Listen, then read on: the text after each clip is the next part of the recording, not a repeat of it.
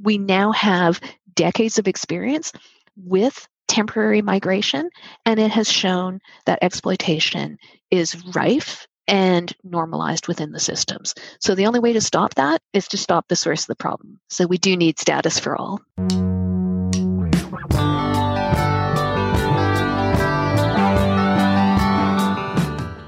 Welcome to Uncommons. I'm Nate Erskine-Smith, and on this episode, I'm joined by Professor Fay Faraday to discuss migrant worker rights. Now, whether it is in our food supply or our frontline healthcare, migrant workers are very often our essential workers. Yet in the system of temporary work that we've devised, they are routinely exploited. And in the course of this pandemic, we've seen what that systemic power imbalance leads to: mistreatment, inadequate housing, fatal outbreaks, to the point that Mexico held back on sending temporary workers to Canada out of safety concerns. Professor Faraday is an expert on labor rights. She has been active in community organizing with migrant and marginalized workers for over twenty-five years, and she has published three landmark reports on migrant worker rights here in Canada. Professor Faraday, thanks for joining me. Thank you very much for inviting me to, to join the podcast. In the course of this pandemic, many Canadians have realized major challenges with the way that we treat migrant workers here in Canada. And these problems have long pre-existed COVID, unfortunately. And you've been writing about this for decades. And for folks who are less familiar, how many migrant workers would be in Canada at any given time? If we look at all the different categories of people who are here with temporary permits, who are the farm workers, the migrant care workers, all the low-wage migrant workers, everyone under the International Mobility Program, international students who are working, refugees who are working, undocumented people. There are one point six million people in Canada who are in the country working with temporary resident status. That's one in every twenty-three people in the country. You've written about the blurry lines between these two categories, but we have the Temporary Foreign Worker Program, which is a legal pathway for people to come and, and work in Canada in the sectors that you're mentioning. And then you have this underbelly of recruitment and really deceiving the workers about the possibility of permanent residency here in Canada and profiting from that. And both of those pathways obviously present real challenges, though.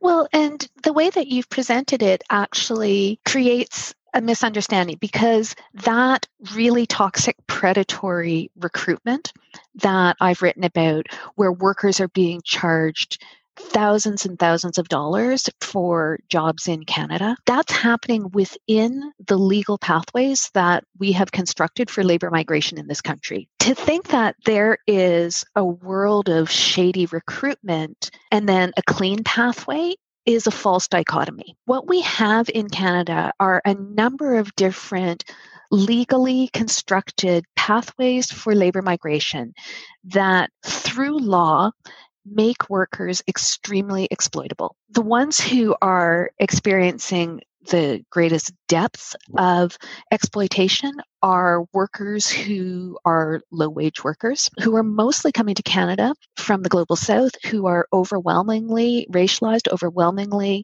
Black and Brown workers, and they are on work permits that tie them to an individual employer. Those workers are overwhelmingly being recruited into those jobs through private recruiters who charge them illegal recruitment fees. So they are coming into the country paying up to two years of their earnings in the country that they're coming from in order to get low-wage jobs in Canada. That's illegal. And that's why you have written pre-pandemic and in a prescient kind of way, but the line between labor trafficking and temporary legal migration is blurry, because even within the legal context, you have recruiting happening in an illegal way. I would say that there is no line between them, that wow. practices that are exploitive in the forms that create indentured forced labor are happening completely within the legal pathways that the government has created for labor migration. And the more that we pretend that it is not happening, the more it becomes entrenched and continues to happen. You know, and on top of that, you know, those sort of predatory practices are being expanded out to international students who are, again, being forced to pay recruitment fees to recruiters who are being given education that is not what has been promised to them, that does not grant them pathways to permanent residency. And that actually becomes a cover for bringing them into the country for exploitative work. These are practices that are happening across the country, and there is a continuous refusal to accept that this exploitation exists, first of all, and that it's baked into the system. And you're right about a refusal from some quarters to recognize the challenge. I have met with employers who have said, well, we, we need to fix the temporary foreign worker program. And by fix, they've meant renaming the program as opposed to addressing the structural challenges. And those structural challenges, not only is one tied to a single employer, that employer controls their housing in many cases, that employer controls whether they get to stay in the country or not in many cases. And as a result, the individual who is already coming without the language skills and the access to counsel and resources that would put them in a position to defend themselves properly in a situation like this, they are in a position where, where they're they're going to be exploited by an employer if the employer wants to engage in that kind of activity. That is absolutely correct. The systems that we have created depend on perpetuating an extreme power imbalance between the workers and the employers. First of all, all of these labor migration programs absolutely depend on maintaining deep structural inequalities between the North and the South. If people were not deeply impoverished and living in communities that are underdeveloped or where there is underemployment, be, there would be no labor migration to begin with.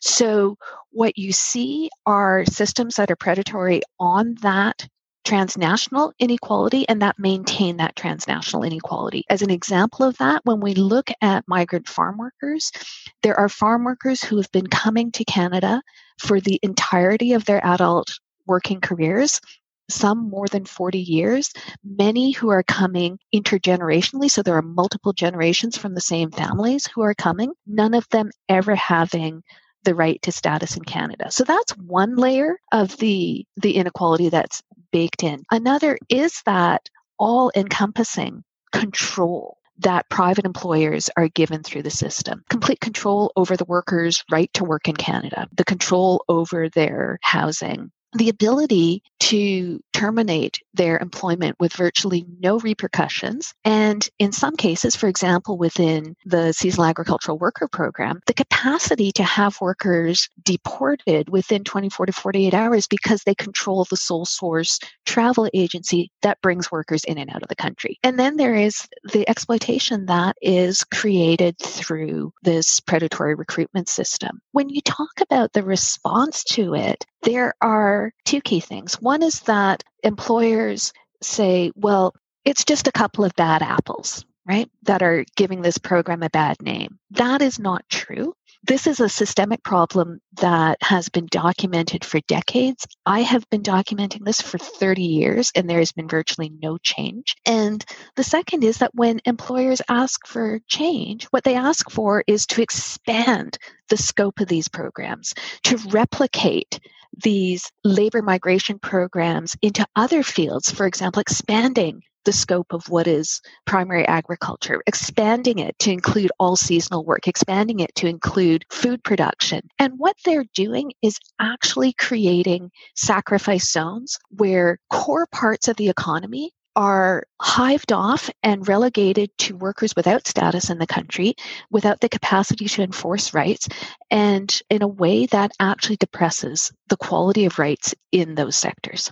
And when we talk about specific sectors, obviously the agricultural sector and the meat processing sector has come under greater scrutiny in this pandemic, where we've seen outbreaks in, and largely because of the housing conditions and the close quarters in which people live. And a perfect example of, we're not talking about a few bad apples. Employers as a class in that particular sector have not been, especially in this pandemic, taking appropriate steps to ensure their workers are safe. And we've seen our immigration minister recently announce a pathway to residency for people who have been in hospitals and a, a long-term care setting. And he referred to them, I think it came out of Quebec, but as guardian angels. And so here's, here's an opportunity. And maybe the politics then allows for this to, to happen more easily, but creates a, a more direct pathway to residence for, for that particular sector. But if the problem is systemic, presumably it takes a systemic solution. It does. And I think what we see is a real division based on class in terms of how different groups of workers are treated. When we think about where migrant workers and undocumented workers are, they are everywhere in the economy, and they have been performing absolutely essential work before the pandemic, through the pandemic, and forward. The meat processing plants were the first big site outside of long-term care homes where there were massive outbreaks of COVID. And the workers themselves were blamed for it because they carpooled or they lived in, you know, multifamily units. But they're living like that because they are low income, but they're also working side by side in conditions that are ripe for spreading COVID. For the migrant farm workers, again, dozens and dozens of workers living in bunk beds side by side without protection. Of course, there's going to be spread. And these are things that migrant workers and advocates warned about before COVID hit. We warned that this was an absolutely predictable outcome, but the workers have been blamed for it. So you can see some of the systemic racism that comes through in terms of identifying racialized workers as the threat and refusing to take their concerns seriously. But then only some people are considered worthy of admission to Canada, right? The people in the on the frontline healthcare work, but the migrant workers who've been growing our food, the migrant workers who have been cleaning those healthcare facilities, the migrant workers who've been cleaning the retail stores, delivering food to you, everywhere across the economy, there are migrant and undocumented workers who are doing critical work, and all of them deserve status. We had a hearing at our industry committee with the executives of the national grocers and took them to task a little bit because they had reduced this pandemic pay premium in the middle of the pandemic and while they were still raking in record profits. And it was frustrating. And I think many Canadians share that frustration because in the course of this pandemic, many of us have come to this realization that essential workers are not being protected and paid for their labor in a way that they ought to be. And when you frame it in that way, where so much of the essential work is undertaken by migrant workers in the first place, when we have that realization about how we support essential workers, it means rethinking how we support migrant workers at the very same time. And it was shocking for many constituents in Beaches East York. I received some, some correspondence about how Mexico had halted sending people to Canada because of our inability to protect migrant workers. And there have been what you've described as some Band-Aid solutions with dollars, but we have yet to see that wholesale reform apart from the most recently announced targeted solution for healthcare workers. And so for those who have come to this realization and want to see this problem fixed, if you were in my shoes, what are the recommendations that I ought to be driving forward with to Minister Mendicino and others? The key recommendation that has to come out at this moment is to address the root of the insecurity and the root of what makes exploitation possible, which is the temporary status of the workers. You have to remember that this world of temporary status, where we've got one in twenty-three people in the country here working with temporary status, that is a very recent innovation. That is not the way the world worked before the last decade. Until the two thousands, immigration was permanent immigration. That was the rule. That was how my family got here. That was how so many of our families came to Canada, until employers and governments realized that it is cheaper to privatize all those risks, those economic risks, onto workers and not let them have permanent status. So you cut off the risk of unemployment, you offshore all the costs of educating people, you order your just-in-time worker and you send them off when you're done with them. But that is a profoundly dehumanizing way to treat human beings. It creates incredible insecurity in the communities where people live, and it provides profound opportunities for exploitation, which have then become normalized. You know, what we hear now is, oh, well, Canadians won't do this work, as a justification for having all these people with temporary status. But that is the laziest statement, and it doesn't finish the sentence. Canadians won't do that work because it is so profoundly without rights. It is so exploitative. They will not do it on those terms, and anyone who has the capacity to do otherwise will. The only people who are left doing the jobs are people who are legally prohibited from working elsewhere. So that's our starting point. The only way to change that is to return to a system of permanent immigration where people arrive with status, status on arrival, status for all. What we've also seen through COVID is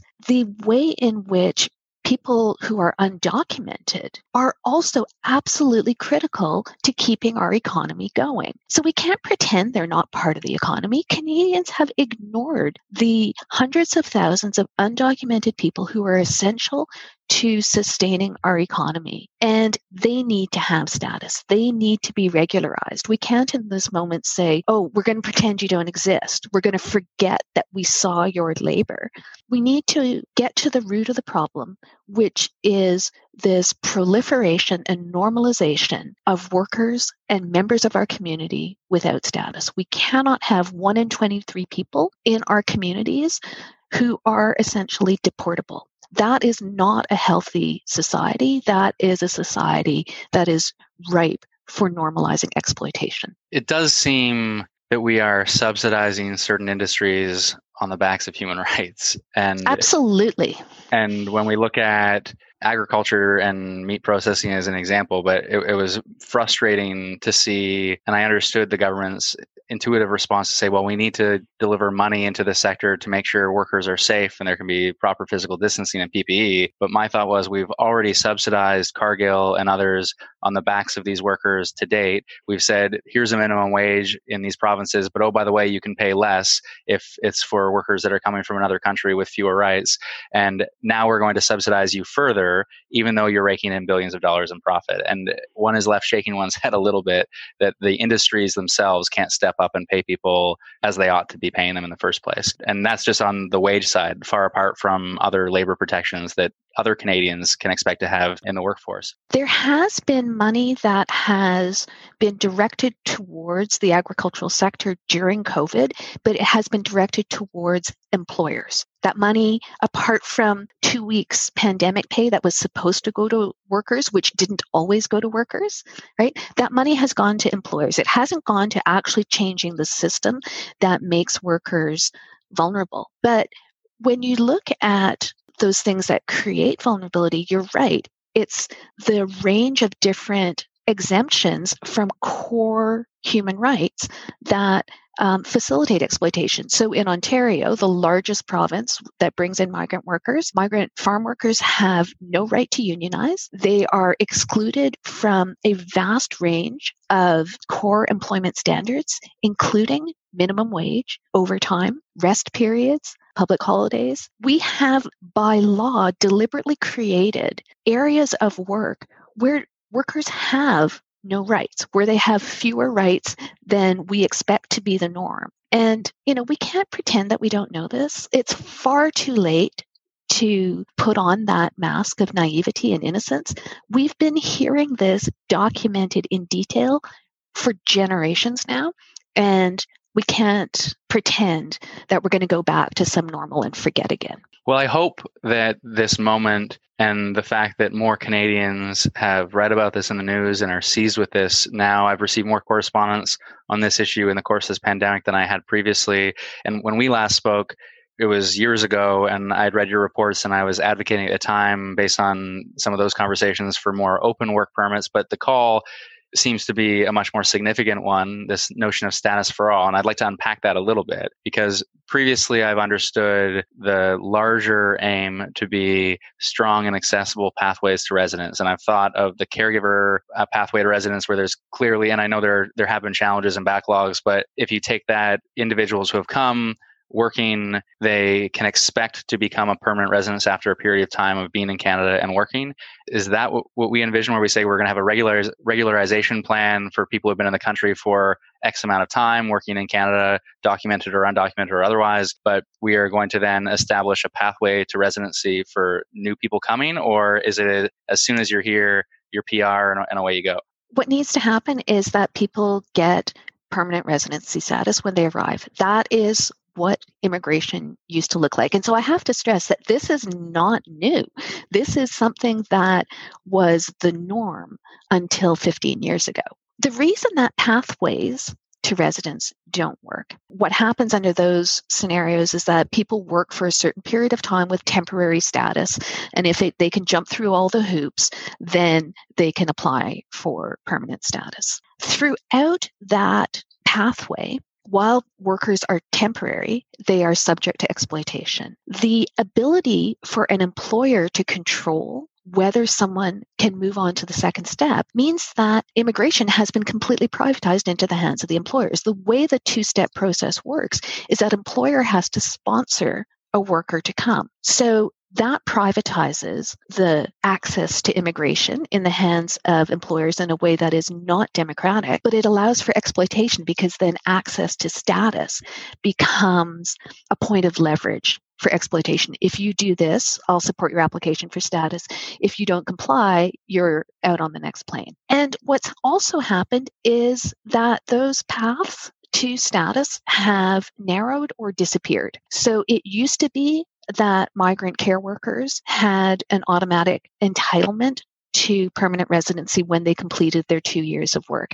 That is no longer the case. There are two thousand seven hundred fifty migrant care workers in two different categories who can have an opportunity to apply for permanent residency in each calendar year. No migrant worker knows in advance whether they'll be eligible, because it's the first two thousand seven hundred fifty in the calendar year. Right. So that's not a pathway, that's a lottery. And it's only available to that small and shrinking group. It's illusory that people can access them. But the work isn't illusory. The need for the work isn't illusory. That is permanent. And so the people who are doing it should be permanent. The only reason to keep them on temporary status is to make them more compliant and exploitable by employers. When it comes to regularization of people within Canada right now, there are people who have come through temporary pathways, and there are caregivers, as you mentioned, that are have lost the lottery perhaps. There are people who have come and worked for decades with temporary status, and they would have a connection, no doubt, to Canada in a serious way. There are others in the course of the constituency work that we do, and there's a lot of immigration work that we do. At times, we see people come and claim asylum, and then they don't have a legitimate asylum claim, and they would then be returned. How do we start to draw lines around the people who are in Canada right now with respect to a regularization approach? The fact is that Canada has not tried to address that. There are people who have been working in this country for decades. There are workers who have been coming to this country for decades to work. And beginning that ability to regularize them and bring them into status is necessary. What needs to happen is that it be developed with the participation of the people who would be subject to it.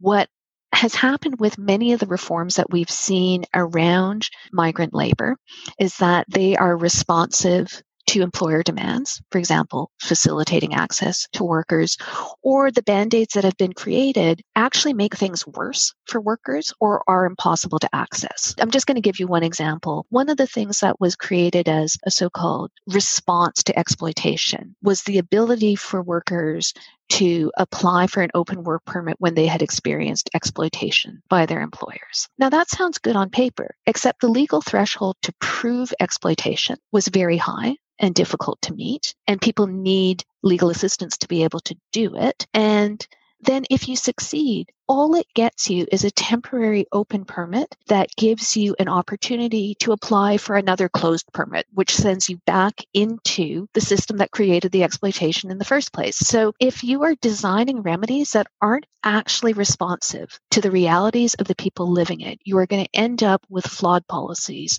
that look good on paper and then actually create a roadblock to real change. So in looking at how do you design a regularization program that actually allows for safe regularization, you need to be able to develop it with the workers who are subject to it, to, with our community members who are living with that precarity, and to hear their voices directly. What's been important as we've gone through this period of COVID is that you increasingly see migrant workers and even undocumented workers speaking out directly themselves, controlling the presentation of their lives instead of having reporters or other people paint a stereotype about them. Migrant workers and undocumented workers, international students, all those members of our communities with precarious status actually have ideas and analysis about how to build security in the system. They're the ones who are living it. They have the best information and they need to be part of building the solution. We have to remember as well, I think it's important to stress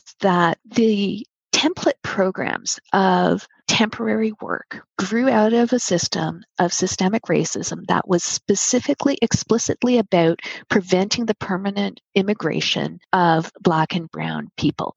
Up until the sixties, when my family arrived here, it was illegal as a Brown person or a Black person to immigrate to Canada permanently without special dispensation. So when the Migrant Care Workers Program was first developed in the nineteen fifties, in nineteen fifty-five, it was about bringing Black workers from the Caribbean to do care work, but without allowing for permanent immigration. And that same model was at the root of the seasonal agricultural worker program, where again, the idea was to be able to have access to cheap Black labor without allowing racialized workers to immigrate on a permanent basis. So we can't forget that that is the foundation of what we have continued to do moving forward. And not only the foundation, but then you see the practical realization of that today, where the outcome remains the same, where you see high skills workers are able to access a pathway to residency in an immediate way, whereas the essential workers to our society, which we have undervalued for a great number of years, you have previously said these are folks who are not only low income coming from the global south, these are racialized people, and we are, as an outcome, treating them not only differently, but significantly worse. And if we care about addressing systemic racism, this has to be on the agenda to solve. It is. And it's, you know, if you look at who is able to access permanent residency through those higher economic class routes to permanent residency, there is a distinct racial skew between workers with pathways and workers without. And there is a distinct racial skew in the treatment of the workers who are in those precarious low-wage jobs, right? If you look at the difference between how migrant farm workers getting COVID in the thousands, literally the thousands in Canada, and being ignored until people died, that is very different from the approach to people in long-term care facilities, right? And to be clear, personal su- support workers are overwhelmingly racialized, but it's the nurses and the doctors who get the spotlight. I mean, they are at risk as well, but there is a way in which our policy erases systemically the contributions of racialized working class people and devalues that without understanding that when we've stripped everything away and people were in lockdown, the people who have kept society running are those working class racialized workers who never had the option to stop working or to work from home, and made that possible for everyone else. Well, I do hope it is a, a lesson that we learn in the course of this crisis. I do feel very similar. I spoke to an expert, Pat Armstrong, about nursing homes, and she's been writing about this for years and years and years. And now, because of a military report that is just really reiterating the very same concerns that she'd been highlighting for years, it's like the world has woken up, and now people are talking about national standards and strengthening the dignity of of the conditions in, in nursing homes. outcomes. And I hope the same holds true here, where you and others have been writing about the systemic exploitation in the Made in Canada rules. It's not one bad apple. It is the rules themselves that engender this. And we have an opportunity to fix it. And there is more of a spotlight on this issue now than there has been. I agree with you. And I think what's really important is to recognize the ways in which political resistance to seeing the problem is built into the fact that one in twenty-three people in Canada have temporary status. When I have been speaking with politicians at all levels across all parties, the big response is always, well, I'm not hearing this from my constituents. And the reason you're not hearing it from your constituents is that those one in twenty-three people in Canada with temporary status don't have the right to vote. And so it is easy to ignore their wishes. But if you look at those people, you know, let's look at what's happening in the agricultural sector. There are way more migrant workers than there are farm owners, right? There are more migrant workers than there are employers. And so why are you not listening to the migrant worker voices? Everyone is subsidized in that sector except the people doing the labor.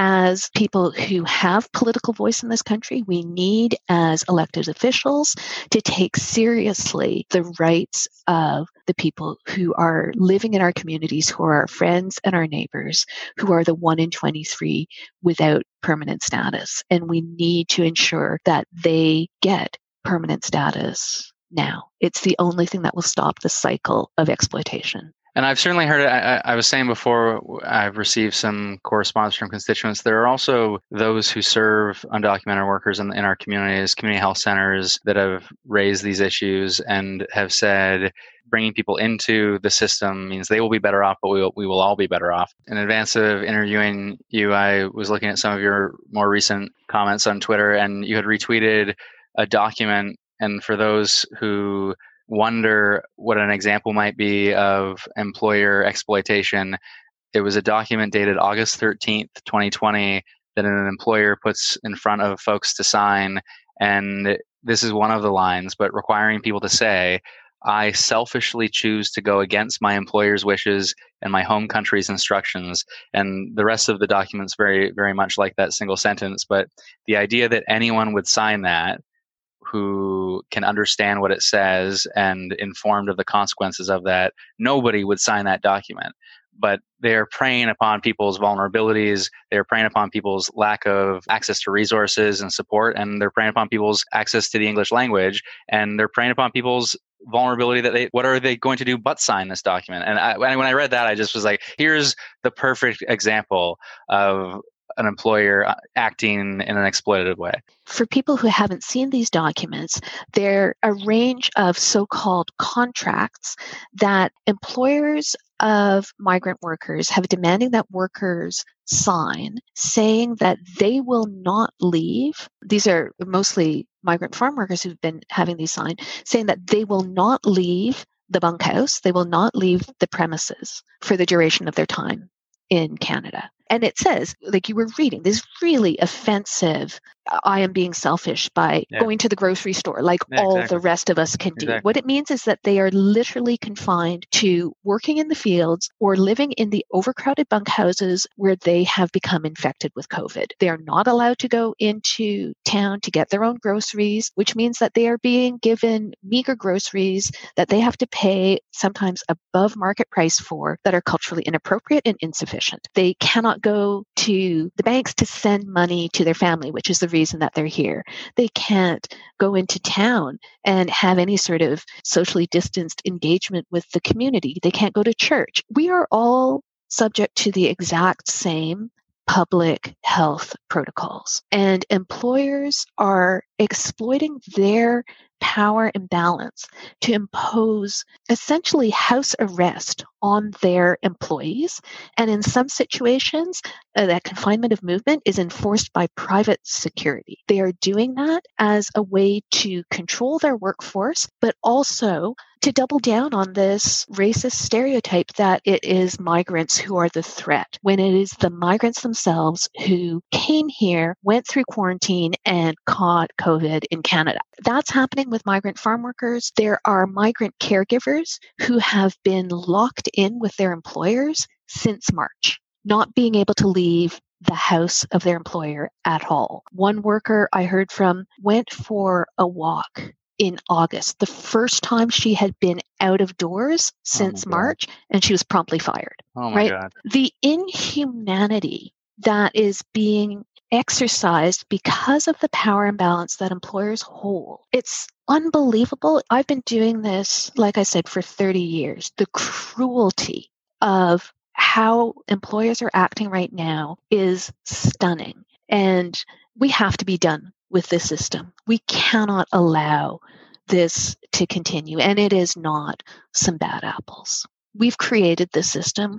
We have to clean it up. Fay, I really appreciate not only your time today, but I really appreciate your bringing attention to these issues long before they were highlighted in the course of this pandemic. Hopefully in the throne speech, this will be an issue identified with a with a solution, and that we are able to, in the months ahead, solve this problem, and not only solve the problem for people who are coming to Canada in the future, whether it's in caregiving situations or agricultural situations or, or beyond, but also we have a regularization plan that is put in place to make sure people have status here, here in the country. So thank you, Fay. I really appreciate it. Well, thank you very much. And I'm always happy to continue the conversation. Thanks for joining us on another episode of Uncommons. Remember to subscribe at uncommons dot c a for future episodes, and recommend future guests and topics on social media at B E Y Nate.